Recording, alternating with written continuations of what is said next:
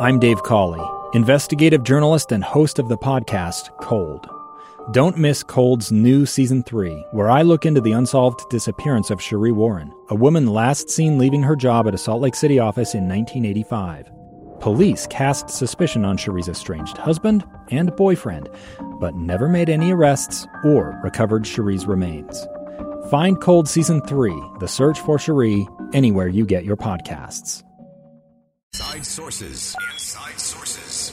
Utah's source for exclusive access and insights behind the news. Here's the opinion page editor of the Deseret News, Boyd Matheson, on KSL News Radio 102.7 FM and 1160 AM.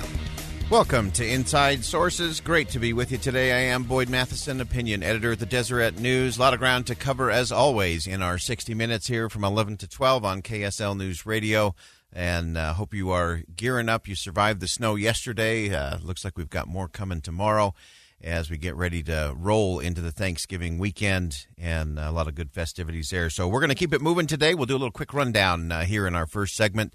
Uh, we are going to discuss today in our final segment, we are going to talk about the talk and being prepared for the talk. And no, I'm I'm not talking about talking to your children about the birds and the bees. Uh, we're actually going to talk about having the talk around the Thanksgiving table. Uh, amazingly, two thirds of Americans are stressed about the conversation they're going to have to have around the uh, dining room table at Thanksgiving this year. And so we're going to give you some specific tips and strategies, things to do to make sure that conversation is elevated, meaningful, productive, uh, and doesn't spoil your pie. So uh, stay with us for that. We'll do that at 11:50 today. Also, Governor Herbert's going to join us today at 11:35. Uh, he is currently, as we speak, uh, I think he's been uh, teaching a sixth grade class, part of his annual Thanksgiving rituals.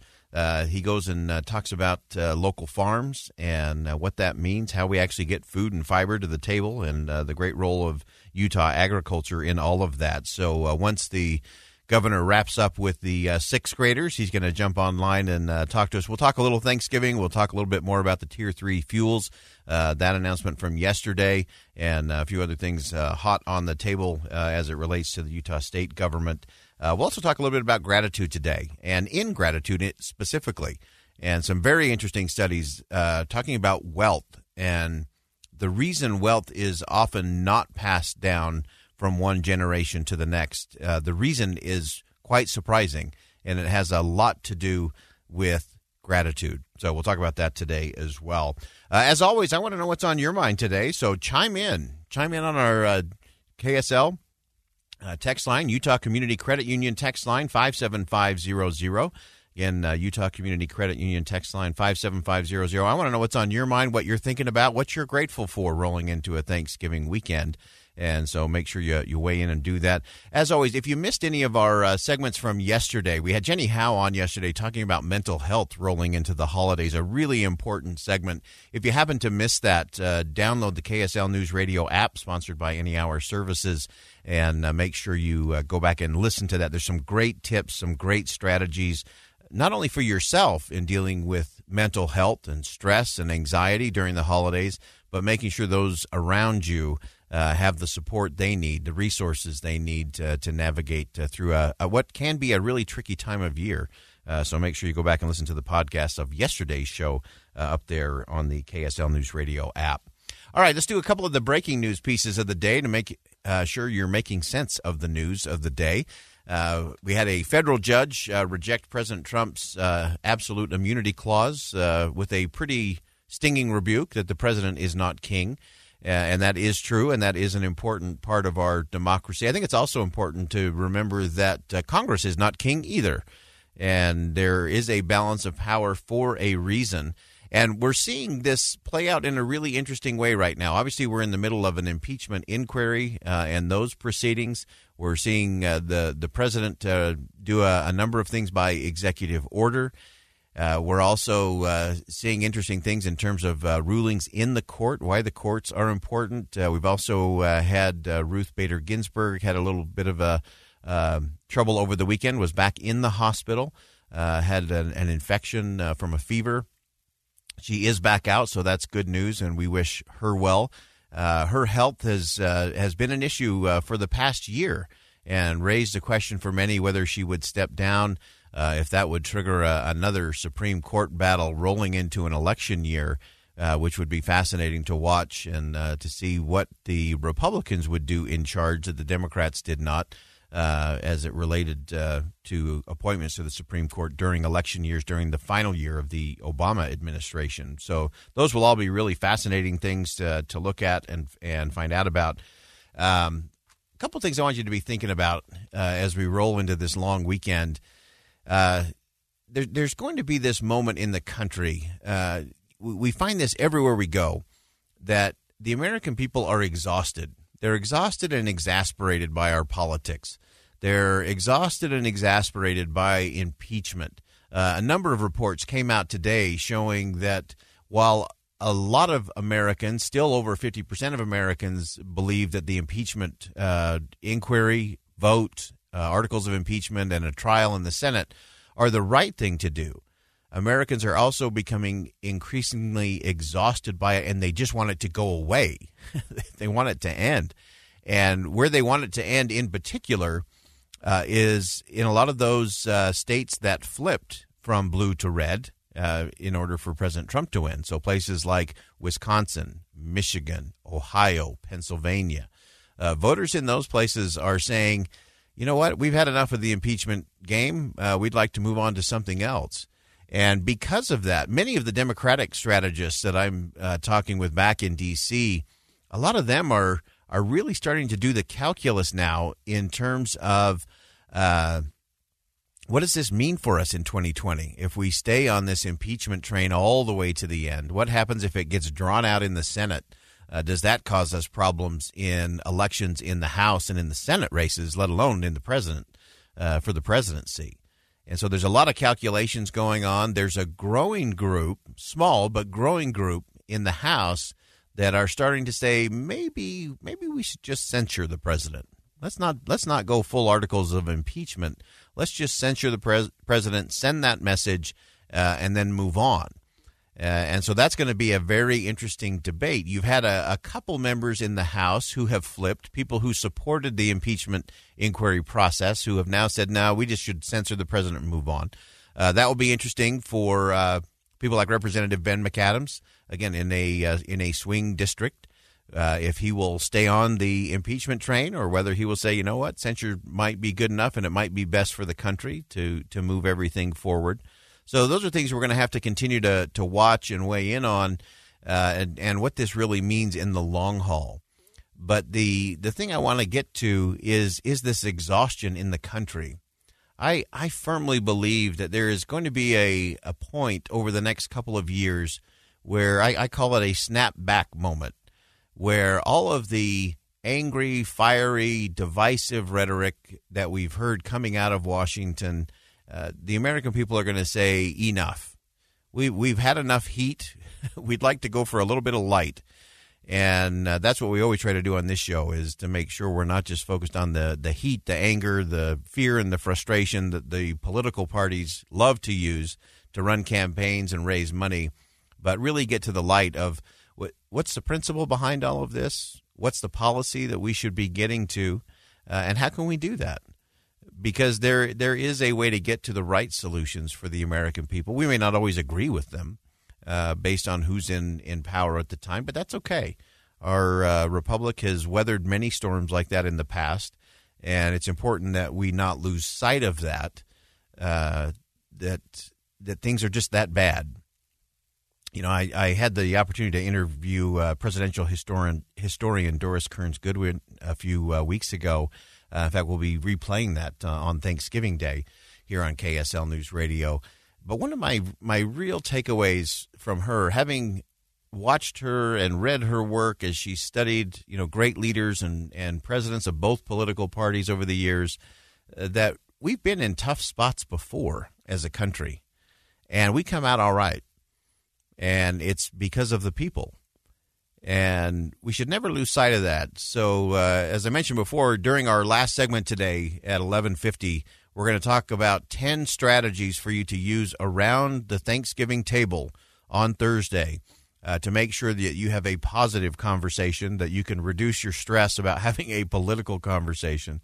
Uh, and it's important to, to note that uh, the kitchen table is really the place where it all began. John Adams said that the real revolution, the real revolution in those early colonies happened around kitchen tables and around the hearth in homes as people discussed principles. And so we're going to hit that a little more as we uh, cruise through the uh, hour here today on Inside Sources. So we're going to go ahead and step aside, take our first commercial break. When we come back, we're going to talk about the courage to face ingratitude. The courage to face ingratitude. You don't want to miss this. Stay with us. This is Boyd Matheson, opinion editor at the Deseret News on Inside Sources here on KSL News Radio. Inside Sources.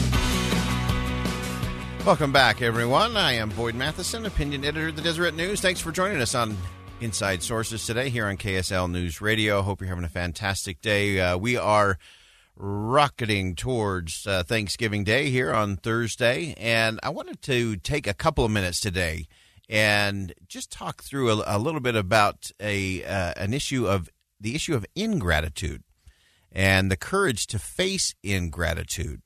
And what does that actually mean in our society today? Interesting, at the turn of the century, uh, essayist William George Jordan. If you've never read a book by William George Jordan, uh, put that on your list. Uh, they're a little tricky to find, uh, originals, but you can find a lot of those online. Uh, but he's a turn of the century guy, and he wrote this. He said, Ingratitude, the most popular sin of humanity, is forgetfulness of the heart. So think about that. Ingratitude is the most popular sin of humanity. It is forgetfulness of the heart. And then he said this the individual who possesses it finds it the shortest cut to all the other vices. Uh, so he's actually making the case that ingratitude is actually the, the gateway to all the other vices, to all the other problems. And I think that's really true. A number of years ago, I did some work uh, with a group uh, that Lee Brower uh, was leading and they had done a, a lot of study and a lot of work with families uh, that were passing significant wealth from one generation to the other. Uh, so, in all of their studies, there's just this interesting phenomenon that family fortunes and wealth don't get passed on beyond a couple of generations in most cases. Uh, and it was really perplexing as they they went through their research that even though there were clearly sufficient assets uh, that should have been able to be passed on. Two years ago, Americans watched in horror as a crisis unfolded at the Kabul airport. She was tear gassed and beaten. Images of thousands desperate to escape Taliban oppression filled our news feeds. More than 80,000 Afghans made it to America. But the story didn't end there. It was very cold. There was no power, no heat. Who would help our newest neighbors? I'm Andrea Smardon. In Stranger Becomes Neighbor, you'll hear the stories of some remarkable refugees who left their homes and their dreams behind only to start over from zero. Their only possession was three blankets. And you'll meet Americans who stepped up to help them. You want me to come when you deliver your baby. What can one person do in the face of an international disaster decades in the making? That's Stranger Becomes Neighbor. Find us at kslpodcast.com. Follow us on Apple Podcasts or anywhere else you listen. Forever that it didn't. It eventually ran out. Uh, and then they came to their big conclusion. Uh, he cited that the number one reason why wealth does not continue from generation to generation is ingratitude. I found that incredibly fascinating. Uh, that it wasn't that there wasn't enough money to begin with, or that the stock market went bad, or an investment went upside down. It was ingratitude was really the core cause uh, of that uh, wealth not being able to be passed down from generation to generation. And so, this whole idea of ingratitude uh, to me makes for, for such an interesting conversation.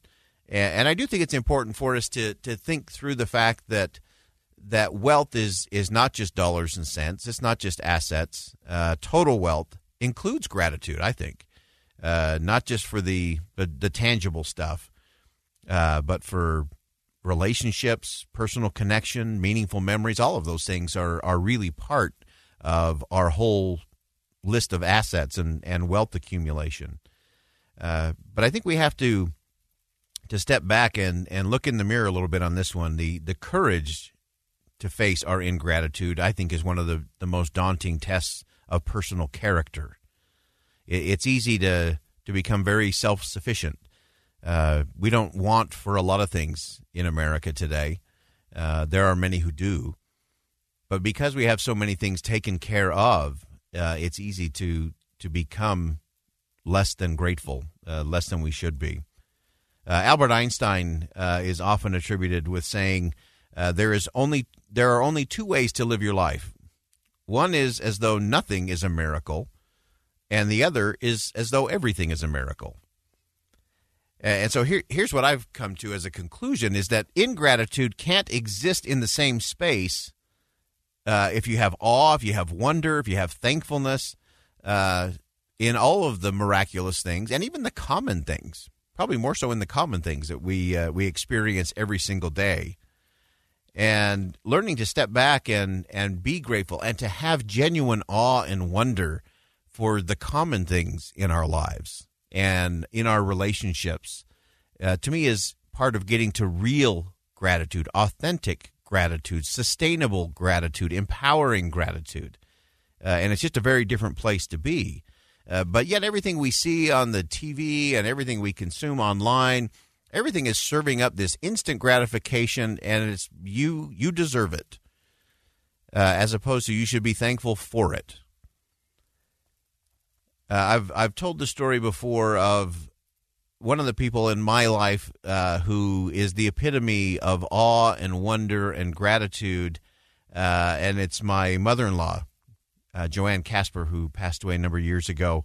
Uh, but I had the chance to to help her before she passed away uh, prepare her biography for printing, and and she was amazing. she possessed this uncommon combination of grit and gratitude uh, in a way that I, I don't think I've really seen in anyone ever. And, you know, she and her husband, Bill, my father in law, uh, they went up to the dry and barren soil of uh, Columbia Basin in eastern Washington and they built their version of the American dream in a really amazing way. Uh, built an apple orchard and a business and raised a family uh, that uh, I, have lost track. I think it's 52 grandchildren, over 70 great grandchildren and it keeps going on. Uh, but they were they just worked hard and they were grateful for everything. They were grateful for the hard work. They were grateful for the the opportunity to overcome big challenges. And uh, her biography was was really aptly titled. It was "Dreams Really Do Come True." Um, but I always wondered if maybe we should have tweaked the title a little bit. That it maybe it should have been "Gratitude Makes Dreams Come True," uh, because she had this childlike awe and gratitude for everything gifts, challenges, difficulties, blessings. Uh, she was a grateful soul. And I'll, I'll never forget the day we took it, the manuscript of her biography, to the, the printing press. We were going through the, the proofs, final proof.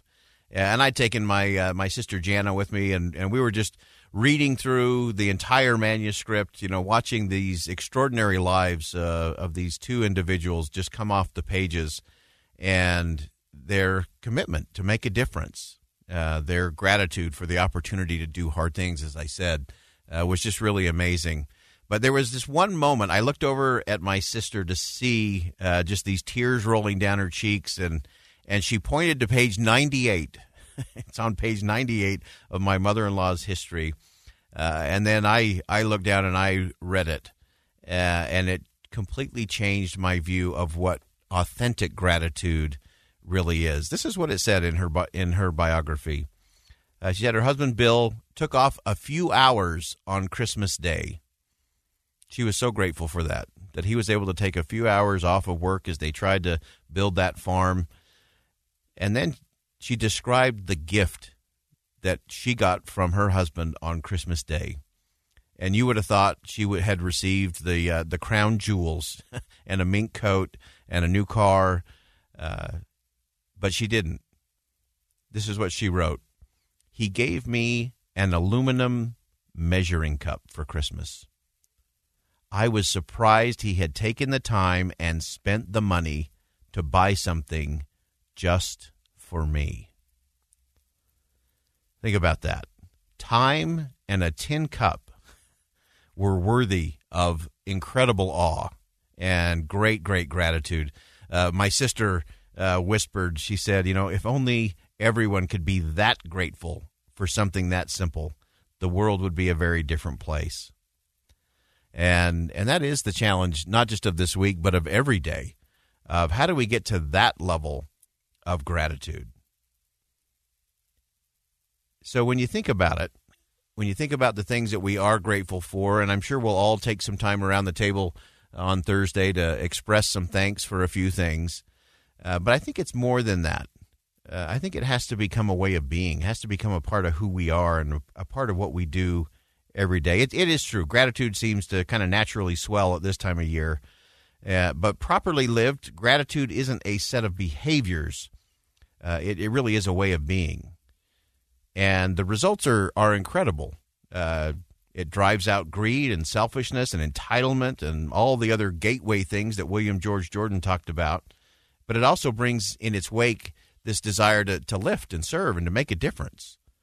And that true gratitude we were talking about in the newsroom, uh, true gratitude is expressed in, in, action, in what we do. Uh, William George Jordan, uh, just to go full circle with him, uh, again, he's writing this in 1902, uh, I believe. He said, Let us conceive of gratitude in its largest, most beautiful sense, that if we receive any kindness, we are debtors, not merely to one person, but to the whole world. Let us realize that it is in kindness to all that we begin to repay the debt to the one. And I just, I love that. That if we, any kindness that we receive, that we are grateful for. Uh, we're debtors, not just to the person who served us or helped us or delivered something to us, but to the whole world.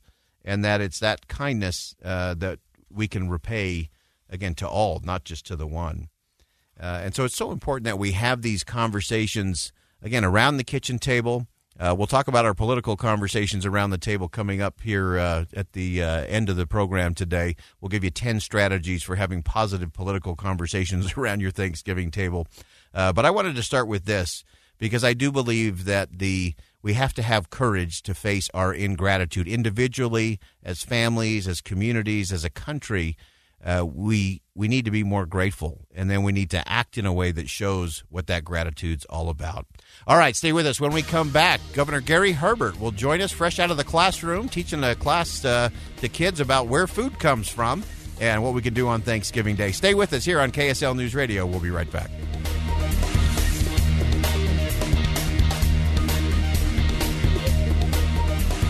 Inside Sources. Inside Sources. Utah's source for exclusive access and insights behind the news. Here's the opinion page editor of the Deseret News, Boyd Matheson, on KSL News Radio 102.7 FM and 1160 AM. Welcome back, everyone. Hope you're having a fantastic day out there. Great to be with you on Inside Sources, and uh, very pleased to be joined now by Utah's Governor Gary Herbert. Uh, Governor, thanks for joining us. Well, thank you, Boyd, for having me on, and happy Thanksgiving to you and the listeners out there and your family. It's a great time uh, to give thanks. We have a lot to be thankful for. Oh, that's uh, that is for sure, especially here in the uh, the great state of Utah. Uh, I I know you have been in a sixth grade class for the last hour uh, doing uh, your some of your traditional work there and declaring Harvest Gratitude Day in Utah. We've been talking about gratitude on the show. My first question is: uh, Are you smarter than a sixth grader? Did you come out okay? you know, they're pretty profound. They're innocent and very honest, and uh, really pretty wise to what's going on and and uh, I'm very impressed with our young people and that's why I'm so happy about the future. Uh, rising generation is going to take over probably quicker than they realize, but they're getting prepared and they're going to be ready. And so I appreciate the teachers and the parents out there that are making sure that the rising generation is getting the information, knowledge, education, talent that they need to go forward and lead this great uh, state and this great country. Oh, it's, it's so important, and I love the fact that you've gone in today with uh, with Kerry Gibson. Uh, your your commissioner there and uh, those from the uh, the farm and the agricultural side of things to to talk to kids about uh, where our food actually comes from. I think that's a that's an important thing for them to connect the dots on a few of those things.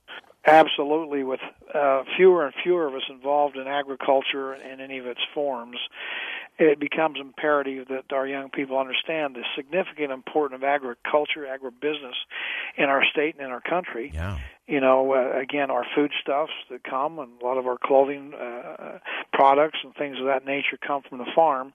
And this is designed to help them to understand as we come into the fall harvest season that uh, uh, in Utah, our agriculture constitutes 21 billion.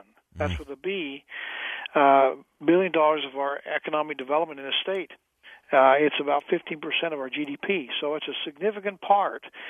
Even though it's been a shrinking part, it's a significant part of our economic expansion and growth and, and development here in the great state of Utah. We export not only to ourselves food, but around the country and around Yeah. the world, literally. Oh, that's that's fantastic, and uh, uh, you know I think it's so uh, so vital that we we have that discussion that our young people make that connection because as you were saying before, it is it is about the future, and uh, and I want to talk about that future uh, here. And again, if you're just joining us, we've got Governor Gary Herbert on the line. Just came out of a sixth grade class uh, talking about some important things, uh, and I want to talk about the the future, Governor. You made some important announcements yesterday uh, talking about this cleaner Tier 3 uh, fuel and what that means. Obviously, as we look to the future of those sixth graders you just spoke to, uh, clean air is going to be a big part of that. Why was this Tier 3 announcement so important?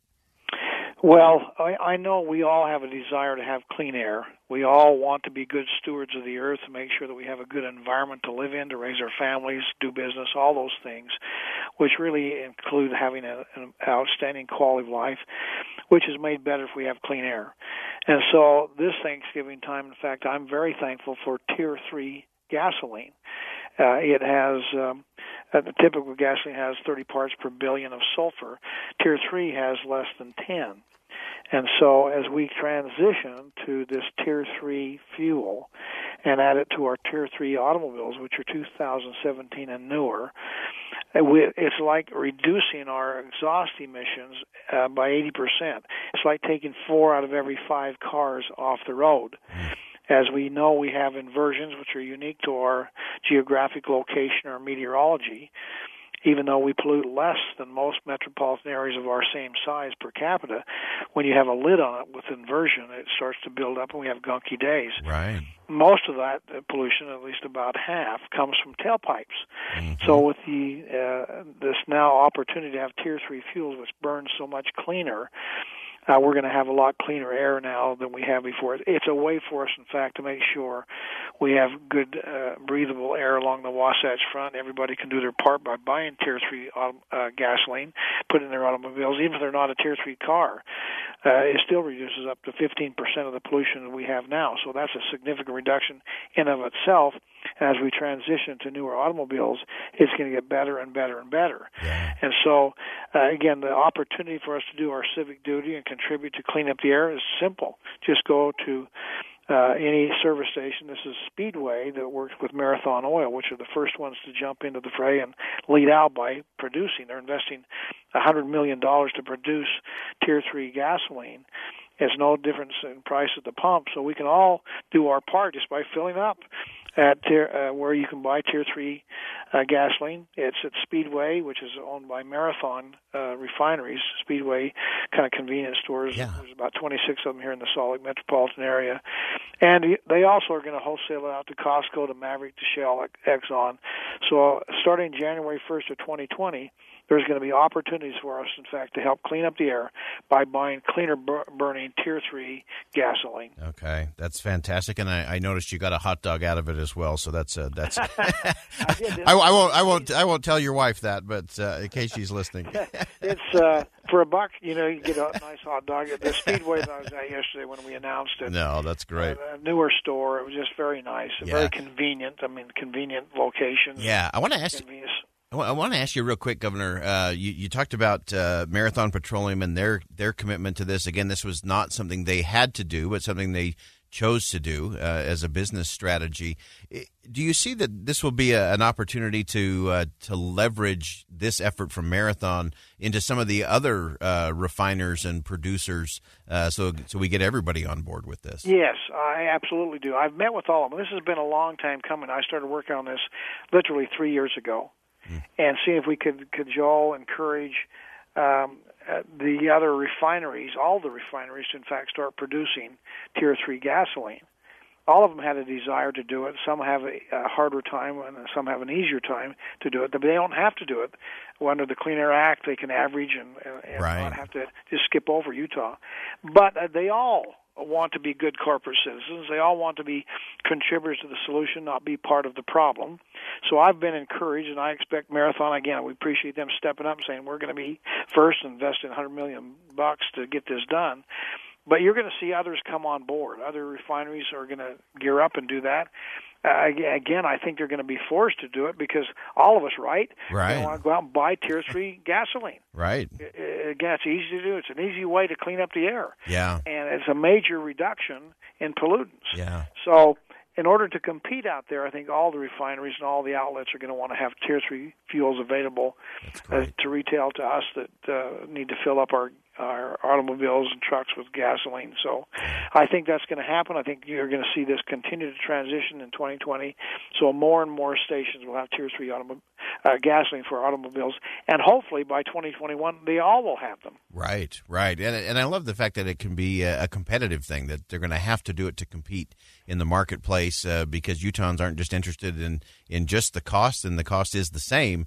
Uh, but if you can get the same cost uh, and uh, be able to do your part in terms of helping clean up the air is a, a big thing. Uh, Governor, we got just uh, just a minute left, and I, I, wanted to give you a chance to uh, to give a, a quick Thanksgiving shout out there for the things you're thankful for, or anything unique from your Thanksgivings during your time as governor.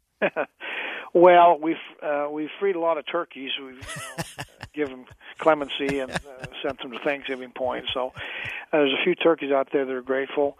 Uh, you know, we have a lot to be thankful. I hope we don't take it for granted. Our freedoms, our liberties, the opportunities that we have in this country, and particularly here in Utah, we're doing so well in, in virtually every measurable category. That's because of good people that live in Utah and call Utah home. Good principles, good values, great families. Uh, so I'm thankful for the people of Utah. I'm thankful for those who engage our legislature, our local government uh, uh, leaders, uh, our business and community leaders, our religious leaders who are doing the best they can to help us all treat each other right and mm-hmm. and, and live by the golden rule. Uh, I, we just have a lot to be thankful for, and, and frankly, uh, I'm thankful for the opportunity to be the governor of this, uh, the greatest state in America, and one of the greatest locations in the world to live, to raise families, to do business. We just have a lot to be thankful for, and I hope we take a little extra time to thank the, our Heavenly Father and, and our God and whoever we want to worship, and even those who don't have a faith. Mm. Say, you know, we have a lot to be thankful for. Let's do our part to maintain, to keep this a great place to live. And uh, just a lot of things to be thankful for. Count your many blessings, name them one by one. And uh, that's what we all ought to do all 365 days of the year, not just Thanksgiving, but that's this right. is a time to focus on a Thanksgiving day. Fantastic. Governor Gary Herbert, thanks so much for joining us on Inside Sources today. Always great to have you. Thank you, Boyd. Good All right, thanks for your leadership. All right, Governor Gary Herbert, we're going to step aside. When we come back, this is it. We're going to talk about the talk the Thanksgiving dinner talk. Don't go anywhere. We're going to give you 10 strategies to make it peaceful and productive and not uh, inducing any kind of digestive problems after you eat tomorrow. Stay with us. We'll be right back. Inside Sources. Welcome back, everyone. Final segment of Inside Sources today. Great to be with you as always. I am Boyd Matheson, opinion editor at the Deseret News. And uh, as promised, we are going to talk about the talk. Uh, we had a few people panicked that we were going to tell you how to have the birds and the bees conversation with your children, but no, we're going to talk about the other talk, the Thanksgiving dinner talk. Uh, because I think that's on everybody's mind. And so we're going to talk through uh, what that looks like, what that means, what that should be uh, as we move into Thursday. And Thursday will come, and America will uh, belly up to the kitchen table or the dining room table for Thanksgiving dinner and some conversation. And it's interesting to me more than the the indigestion from the meal. Uh, not too many people are worried about that. More Americans are worried about the heartburn from any potential political conversation. Uh, and and the fact is, it just doesn't have to be that way. It's one of the things we try to do on this show every day is to recognize that it should not, it must not, it cannot be that way. Uh, if the country is really going to celebrate this holiday properly, uh, and if we're going to really move forward as a society. Uh, some people say, well, just don't talk about politics. Uh, I think that's absolutely wrong. Uh, I think we should talk about things that matter. I think we should have uh, real conversations. And if we can't have civil conversations with the people we care about the most, then we got other issues that we're going to have to get to. Uh, but really interesting, uh, in 2018, Pew Research Center did a national survey. More than half of Americans uh, say talking about politics uh, with people they disagree with, especially family members, uh, is very stressful. Two thirds of Americans feel stress about the prospect of talking politics with their family and friends uh, during Thanksgiving week. Uh, so there is that natural fear and trepidation. We're in the middle of an impeachment proceeding. We have all kinds of hotly contested issues uh, on the national scale. We have local issues going on as well. Uh, but the thing we have to do is we've got to learn to set aside the partisan talking points. We have to refuse to engage in the literal or virtual shouting matches, whether we're doing it at a real kitchen table or we're doing it online, uh, interacting with people. Uh, we have to get to this point we can elevate the issues, uh, even the, the difficult issues, uh, and have a different kind of conversation. And as we look at how do we do that, uh, we, we have so many issues. We've got another looming government shutdown on the horizon. We've got the partisan divisiveness, impeachment proceedings, and on and on. Uh, and these are all driving really unnecessary wedges in families and communities and the country as a whole. And, you know, the kitchen table used to be the place, the dining room table used to serve as the place for people to come together to have meaningful and important conversations about principles, about policies, uh, about the future of the country.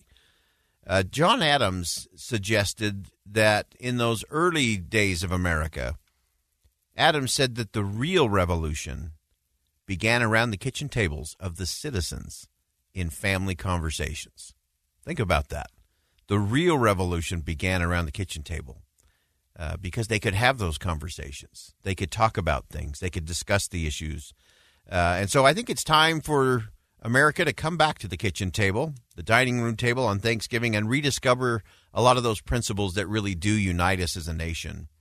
And so I promised I would give you 10 strategies today uh, for making your conversation around the Thanksgiving table a little better, a little more productive, a little more meaningful. So let's fire through them. Here we go. Number one, listen.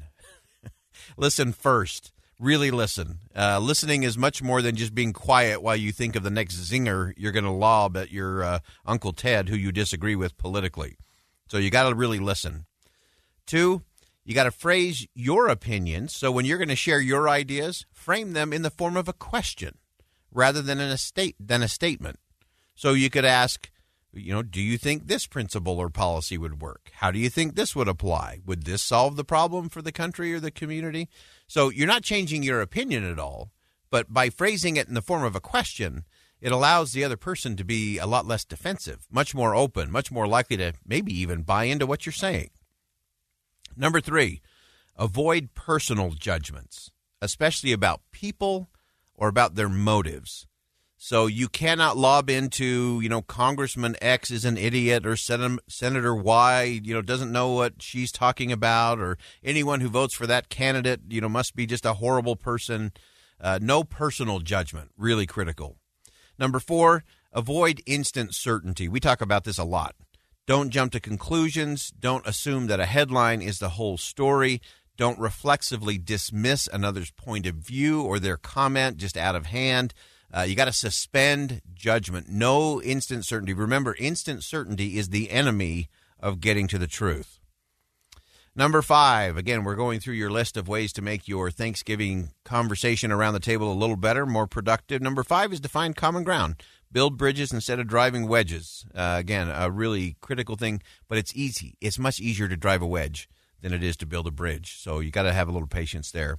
Number six, gain uh, and acknowledge understanding about whether where others are coming from. So you can understand. Oh, I can see why she believes this way, or I can I can see why he would think that. Uh, so just have some some empathy there. Gain some some understanding. Seven, choose respect over contempt. Uh, I I really firmly believe that more than the political polarization problem in the country, uh, it is really a contempt problem where we dismiss people because we disagree with them. uh, and that is not American. Number eight, uh, remember that nobody ever, ever, ever, ever has been badgered into changing their opinion on politics. Uh, if a disagreement is inevitable, just find a way to disagree better. Disagree without being disagreeable. Uh, we can do that. Number nine, ask good questions. Uh, good questions send a, a, great message, and then really prove it. Prove that you're really interested in what the other person has to say by asking a meaningful follow up question. Uh, that's the real test. Anybody can ask a question, but only people who are really focused uh, can ask good follow up questions. And then finally, number 10 for strategies around the, the kitchen table do not take the last piece of pie. Just had to throw that one in there. So anyway, those are those are ten strategies. These will be up on DeseretNews.com uh, tomorrow. Uh, you can catch those and again, just some good ideas and guidance for you as you go into those because we can have positive conversations. We can do that. We can come to the table. We can engage. We can lift. Uh, in fact, I want to go back to uh, something Gaylord Swim said. Uh, he was the founder of the Sutherland Institute, but he described what our political conversation should look like. He, he described the political uh, process this way. He said, The process requires strong advocates, certainly, but it also takes a counterbalancing sense of humility, civility, and dialogue. Think about that humility, civility, and dialogue. Hardly what's been playing out on the national stage, but it is certainly what every citizen should be striving for, especially on Thanksgiving. All right, that's going to wrap it up for us uh, here as we march our way towards Thanksgiving this week. And uh, we hope you have a, a, fantastic rest of the afternoon. Stay tuned for everything right here on KSL News Radio. I am Boyd Matheson, opinion editor at the Deseret News. Thanks for joining us on Inside Sources today. And as always, as you head out into the world today, especially on Thanksgiving week, see something that inspires, say something that uplifts, and do something that makes a difference. Two years ago, Americans watched in horror as a crisis unfolded at the Kabul airport. She was tear gassed and beaten. Images of thousands desperate to escape Taliban oppression filled our news feeds. More than 80,000 Afghans made it to America. But the story didn't end there. It was very cold. There was no power, no heat. Who would help our newest neighbors? I'm Andrea Smardon. In Stranger Becomes Neighbor, you'll hear the stories of some remarkable refugees who left their homes and their dreams behind only to start over from zero. Their only possession was three blankets. And you'll meet Americans who stepped up to help them. You want me to come when you deliver your baby. What can one person do in the face of an international disaster decades in the making? That's Stranger Becomes Neighbor Find us at kslpodcast.com, follow us on Apple Podcasts, or anywhere else you listen.